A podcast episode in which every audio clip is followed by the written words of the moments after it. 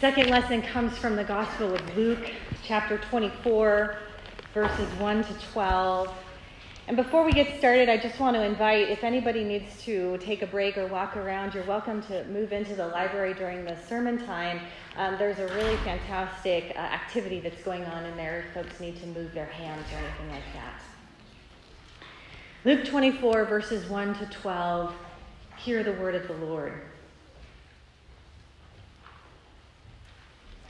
But on the first day of the week, at early dawn, they came to the tomb, taking the spices that they had prepared.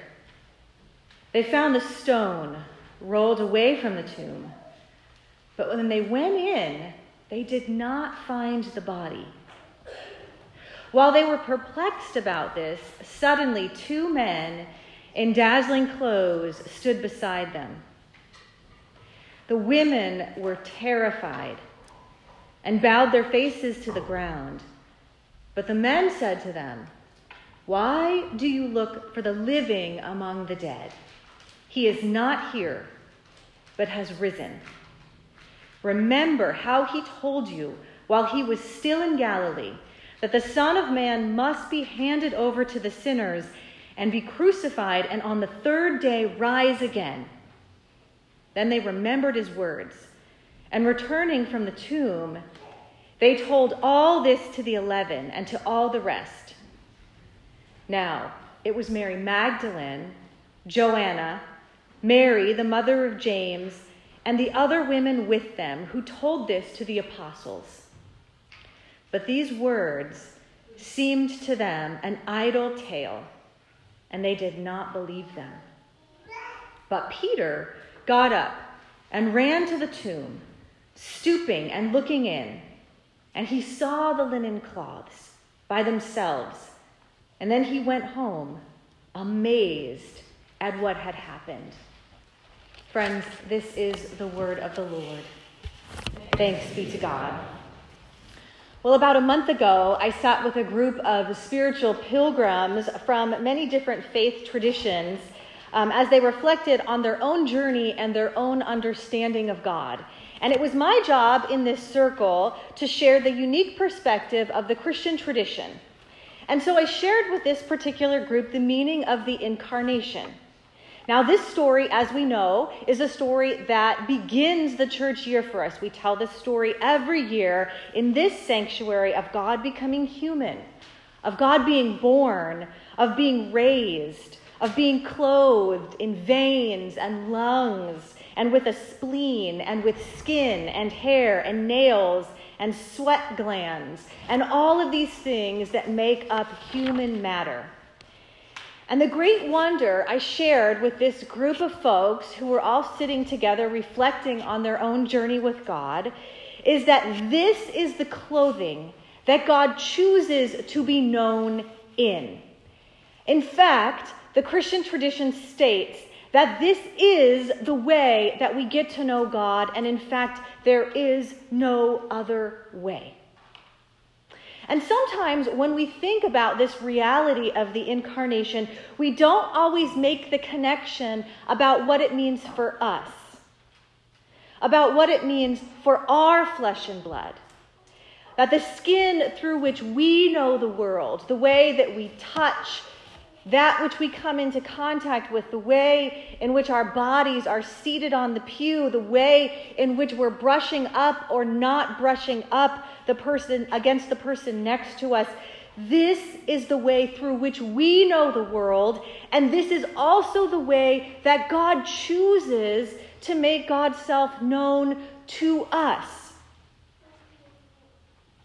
And because of this reality, because of the incarnation, we hold the hope that every single piece, that every single part, that every single bit of the human experience can be known and can be redeemed and can be healed.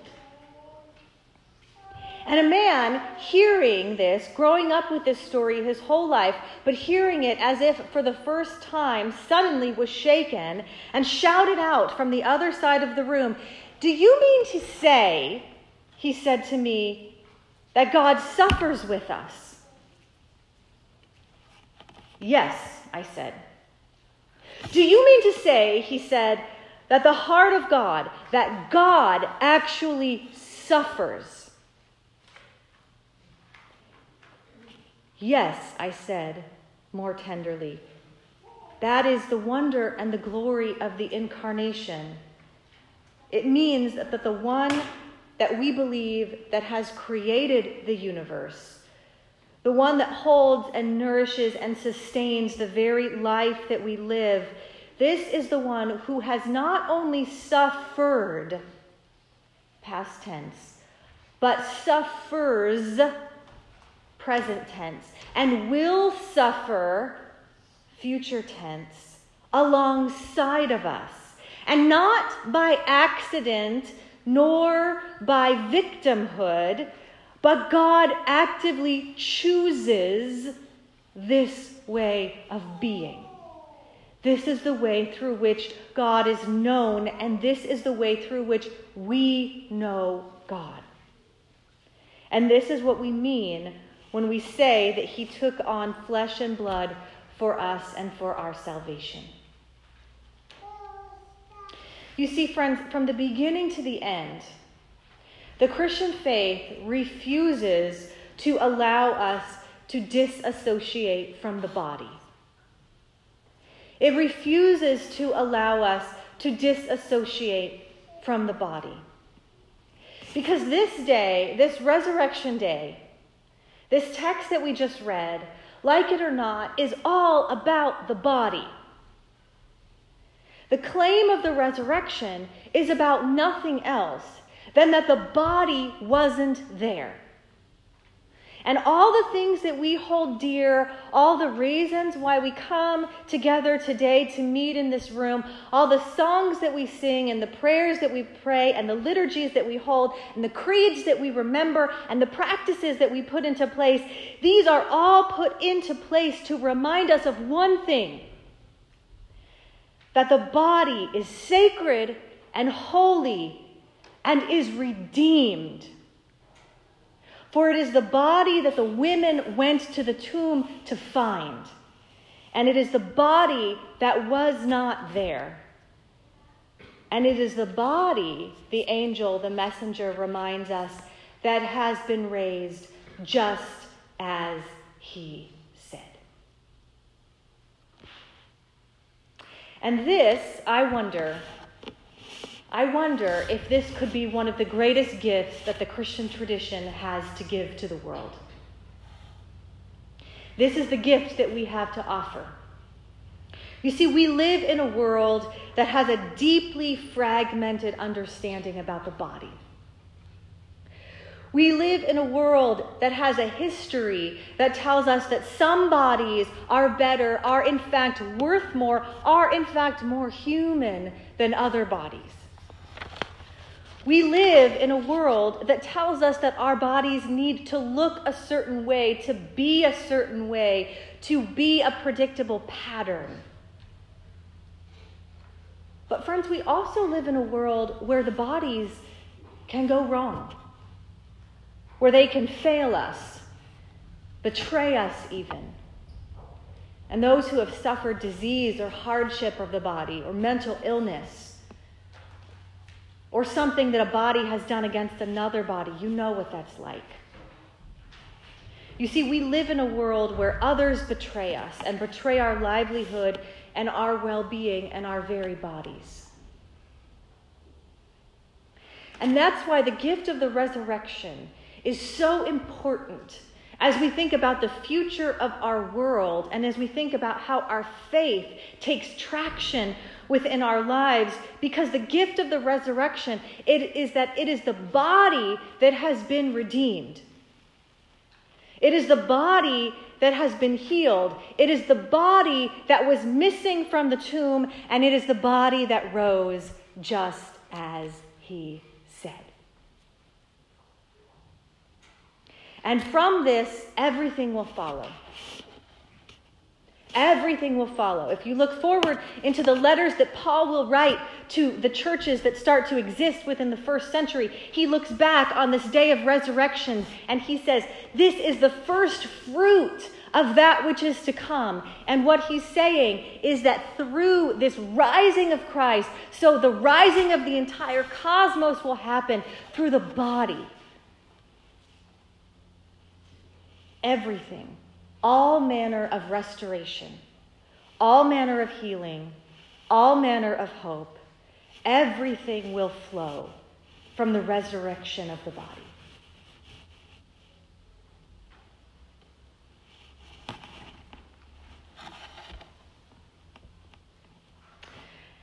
It's interesting for us as a church, not just Northminster, but here, the church is the 21st century of the United States, the church around the world, because many of us have lost touch, have lost connection with the body. Many of us have lived in a world where the Christian faith exists within the mind and is all about what we believe and what we proclaim and is not about what actually lives and is experienced and is renewed within our body. But, friends, the gift of the resurrection, the thing that we proclaim, is that the healing begins with the body. That's where it starts. Not just the healing for the next world, that's the promise too, but the healing for this one as well. Some of you may have heard of a renowned professor of psych- psychiatry, psychiatry, excuse me, at the Boston Medical School named Bessel Vanderkolk. Has anybody heard of Bessel Vanderkolk? It's okay. I'll tell you about him. He's done lots of interviews. It's okay. He's Dutch. I might need my Dutch friends to come up here and help me pronounce his name. Um, but Dr. van der Kolk has spent his life researching trauma. And he wrote a book that was recently uh, published uh, just a few years ago. Uh, it's called The Body Keeps the Score Brain, Mind, and Body in the Healing of Trauma. And what he was able to do, he runs a trauma center actually out of Boston. And he's done research his whole life. He's now in his mid 70s. He's done research his whole life about how, how trauma affects the body and how the body needs to be part of the healing of trauma. And his work deals explicitly with the way in which trauma becomes lodged in the body. It actually gets stuck, not just in our minds, it reflects itself in our memories, but it gets stuck in our muscles, it gets stuck in our actual body. And it changes the functions of the body. It actually changes the way in which we have our routine habits, changes the way that we eat, it changes the way that we process our food, the effect of trauma changes every single piece of our organs, it changes our body. And one of the things that he learned, one of the greatest things that he learned in his work with trauma, is that the healthier that we are as human beings, the more that we're able to process our trauma and release it, the more that we are deeply connected to our bodies. And you can actually measure this, he's noticed. So, in fact, our breath heart variation, the ways in which our breath is connected to our heart, is more aligned in people who have experienced either less trauma, number one, or B, have been able to process their trauma in a way in which helps them to release it. Because everybody experiences trauma. But the body needs to be able to participate in the healing of the trauma. Otherwise, the trauma gets stuck. And this can actually be measured, he's noticed, in the way by the ways in which our heart connects to our breath.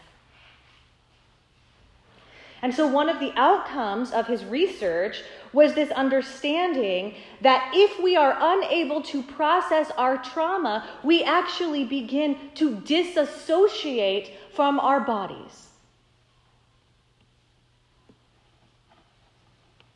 And so, the way of moving forward, and this can become quite disheartening. If one has suffered a great deal of trauma, you know how disheartening this can be. Because it can feel like, so what's wrong with me? Is this ever going to change? Am I ever going to find healing and renewal again? But see, Dr. van der Kolk has also worked with folks in finding healing. And what he's discovered is that so the trauma impacts the body, it is the body that then needs to participate also in the healing. And he's done this through very many methods, through a method called EMDR, which you can look up later, through another method, through something as simple as yoga that helps to reconnect the body and the mind so that the trauma can be processed and that the body can be healed.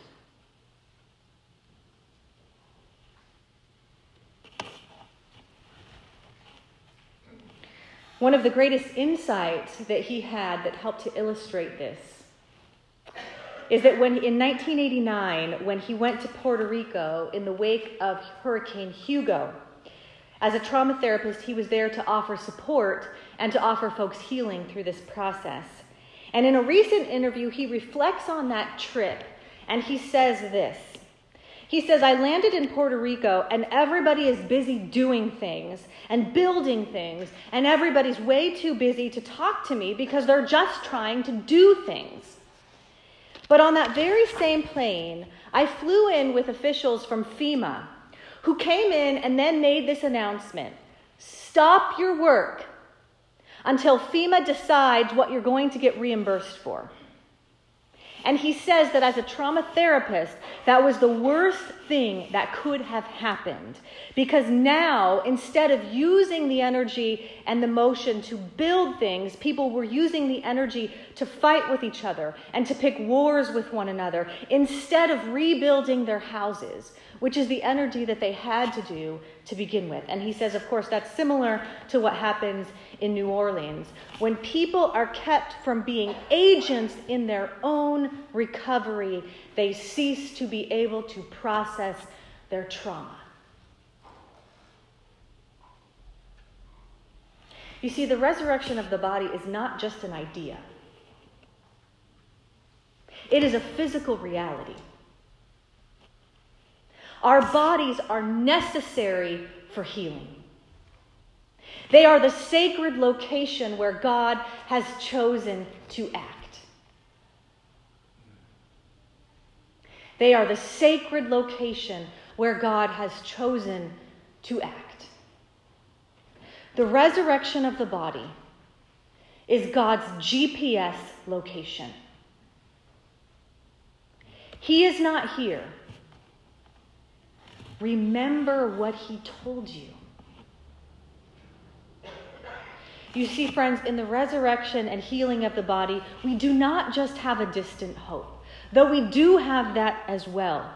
But we have a real hope for this time and for this life that the body of God sanctifies our body in all things, even in our death. And the body of God paves the way for our bodies to somehow, on the other side of death, know new life and be raised again.